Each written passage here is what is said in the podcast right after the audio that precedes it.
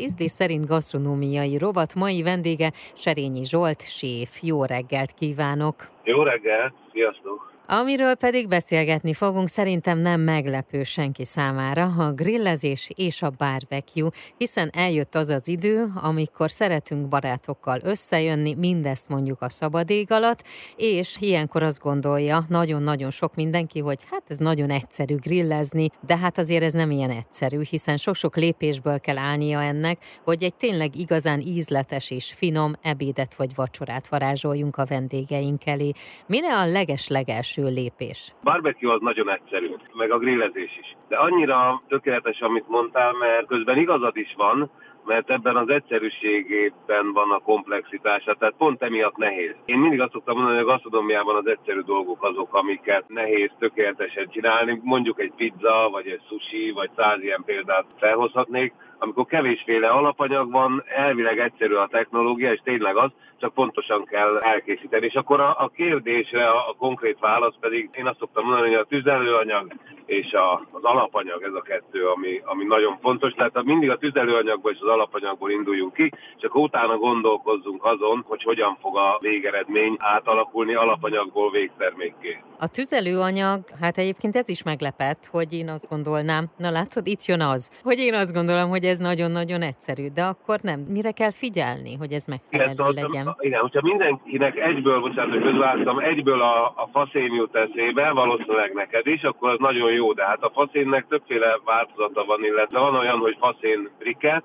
van olyan, hogy, hogy még nem faszén, hanem fa, és hogyha grillezés vagy barbecuezás van, akkor, akkor nem ritkán szóba kerül a gáz is egyébként, Aha. meg akár az elektromos áram is, ami egyik sem a, a világ legcsúnyább bűne, hogyha mondjuk nem faszénnel készítjük, vagy nem csak fával készítjük, csak mindent a helyén kell kezelni. Úgyhogy itt is az egyszerűség a lényeg, nem szabad túl komplikálni. És az, hogy milyen eszközzel dolgozunk, az számít? Az számít, de én azt szoktam hangsúlyozni mindig, hogy egy rosszabb minőségű, vagy inkább úgy mondom, hogy egy olcsóbb eszközzel is kitűnő ételt lehet készíteni, az a kérdés, hogy ezt hányszor tudjuk megismételni, és hogy milyen szolgáltatásai vannak annak a berendezésnek. Tehát, hogyha van egy olcsó, kevés dolgot tudó grillünk, és azon szeretnénk megsütni mondjuk egy méreg drága alapanyagot, mondjuk egy drága sztéket, egy jó tüzelőanyaggal, egy jó minőségű faszénnel például, akkor annak szerintem nem sok akadálya van. Csak lehet, hogy az a berendezés az hamar tönkre fog menni,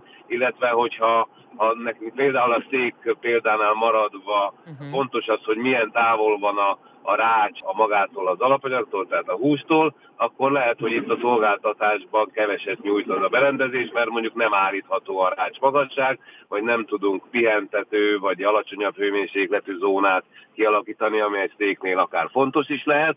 Úgyhogy itt a, a tartóság meg a szolgáltatások száma, ami, ami meghatározza, vagy megkülönbözteti az olcsóbb vagy a drágább berendezéseket. Nekem az jutott most még eszembe, ha már a berendezéseknél tartottunk, hogy van olyan, aki azt mondja, a rácsot sosem szabad elmosni. Valaki pedig minden egyes alkalom után ugye megtisztítja, hogy ne maradjon rajta semmi. Sejtem a választ, de azért nagyon kíváncsi vagyok, hogy te mit fogsz mondani. Hogyan kell, hogy ez csak egy ilyen városi legenda? Én nagyon ritkán szoktam odavinni a mosogatóba és megmosni a rácsot. Háztartásokban főleg talán a legpraktikusabb és legegyszerűbb módszer az, hogyha a magas hőmérsékleten leégetjük azt a rá ragadt ételmaradékot a rácsról, amit leégetés után alaposan leketélünk egy erős drótketével, és utána egy papírral, amit akár be is lehet nedvesíteni, egy papírral megtörölgetjük, hogy az, amit lekapartunk róla a drótketével, az a ilyen korompor, az nem maradjon, illetve ne kerüljön rá a következő sütésnél az alapanyagra. Ezért kell egy picit nedvessel mondjuk megtörölgetni,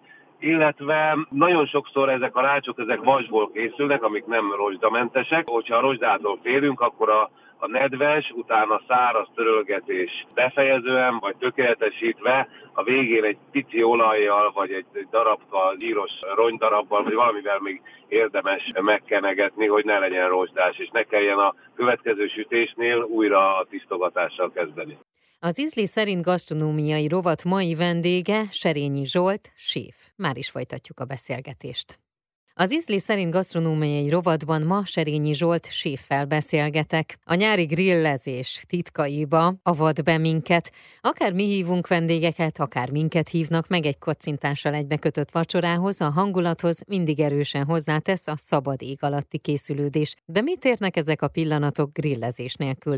Serceg a parázs és a rács mellett folyamatos a bárbeszéd. Ahogy a csipesz mindenki kezében megfordul, öt percenként elhangzik egy újabb jó tanács, egy újabb biztos technika. De ha valaki igazán sokat tud a témáról, a Serényi Zsolt, aki bevallottan grill és barbecue függő. Folytatjuk a beszélgetést. Mindent előkészítettünk, mindenünk megvan, akkor most jön az, hogy süssük meg azt, amit szeretnénk. Jönnek nagyon komoly és összetett kérdések. Így van. Tehát ugye azzal kezdtem, hogy milyen alapanyag, és akkor ahhoz az alapanyaghoz ugye kétféle dolog van, az egyik a grillezés, a másik pedig a barbecue, és a kettő között jelentős különbség a hőmérséklet, meg a sütés idő, és természetesen az alapanyag is és ugye a tüzelőanyag is. Tehát ezeket a dolgokat be kell tenni egy kalapba, jó, meg kell rázni, aztán kiönteni belőle, és akkor kijön, hogy milyen berendezéssel hogy süssünk, és akkor a pácról, amiről még nem is beszéltünk. A barbecue-nál az alacsony hőmérsékletnél zárt térre van szükség. Ez sem teljesen igaz, mert ott van például az aszadó, amikor egy ilyen, egy ilyen ferdén fölállított spéci nyárson, aminek még ilyen keresztrudai vannak, ki van feszítve az alapanyag, és az is barbecue, csak az nem egy ilyen zárt térben sült barbecue, és mégis alacsony hőmérséklet, hosszú sütés, pedig a, a tűz az ott néha-néha felfellángolva parázslik. Tehát az egyszerű dolgok most kezdenek bonyolódni, ugye ezzel kezdtük. És a pácolás, a pácolást azt én úgy szoktam mondani, hogy, hogy a pácolás az gyakorlatilag a sonkáknál izgalmas, a barbecue-nál nem annyira. Ennek ellenére szokás pácolni, fűszerezni, csak ez megint alapanyag függő, hogy melyiket érdemes közvetlenül a sütés előtt. Például egy pulporkhoz használt sertés lapotka, az sokkal jobb, hogy a száraz páccal, ami gyakorlatilag egy sós, cukros fűszerkeverék, azzal közvetlenül a sütés előtt van bekenve, hogy hamarabb, hogy sokkal előre bekennénk ezzel a száraz keverékkel, akkor, akkor feltehetőleg kifolyna belőle a, a nedvesség, amitől az élvezeti értéke, a végeredménynek a minősége veszne oda. És például egyébként én is azt szoktam mondani, hogy például egy szelet tarját, ami egy nagy kedvenc a háztartási grillezéseknél, ha szelet tarját mondjuk olajba beáztatunk több napra előre, az biztos, hogy nem tesz jót neki, mert az olaj sem fog jót tenni, esetleg egy rossz minőségi olajsav az teljesen tönkreteheti a húst, és amiket az olajba szoktunk keverni, fűszerek, vagy különböző szószok, mustárok, vagy bármi, az is annyira elkanyarítja az alapanyagnak az ízét, hogy utána már csak ezeknek az ízét fogjuk érezni, magát a húst nem. Hát ezeket szereti, és a hús nem annyira annak jó egyébként, de, de egyébként nem javaslom. Viszont néhány órával, vagy mondjuk egy fél órával a sütés előtt egy picit megfűszerezni a húst és megkenegetni egy kevés olajjal, az jót tehet. Tehát az lazíthatja egy picit a rostokat, a végeredményt egy picit puhábbá, omlósabbá teheti.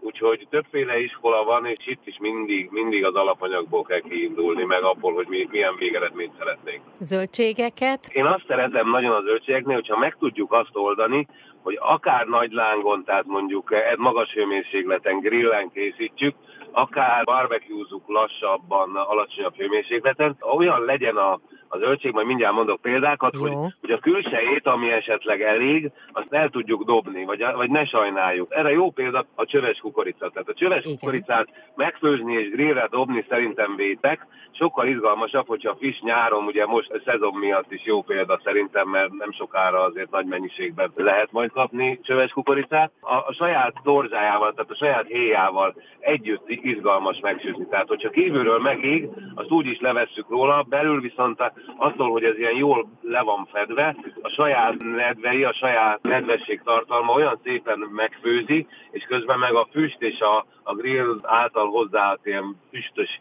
fűszerezés pedig annyira jól átjárja, hogy szerintem az egy hatalmas élmény. Én mondjuk kukorica levest is úgy szeretek csinálni, hogy előtte így megsütöm a kukoricát. De egy sárgarépánál is ugyanez a helyzet, nem kell megpucolni sütés előtt, tehát héjában a krumpli egy nagyon egyszerű példa, héjában megsütjük a krumplit, kívülről akár el is éghet, és fogyasztás előtt a megsült, akár elégett külső réteget lehámozzuk, és akkor nagyon klassz a végeredmény. Káposzta nagyon jó példa, hagyma nagyon jó példa. A káposztának egy-két külső levelét leszedjük, de hogyha jó sokáig megfelelő hőmérsékleten sütjük, a füstösség átjárja, nagyon finoman a saját nedvességétől megpuhul, és az a két külső feketére éget külső levél pedig senkinek nem fog hiányozni. Hú, de izgalmas.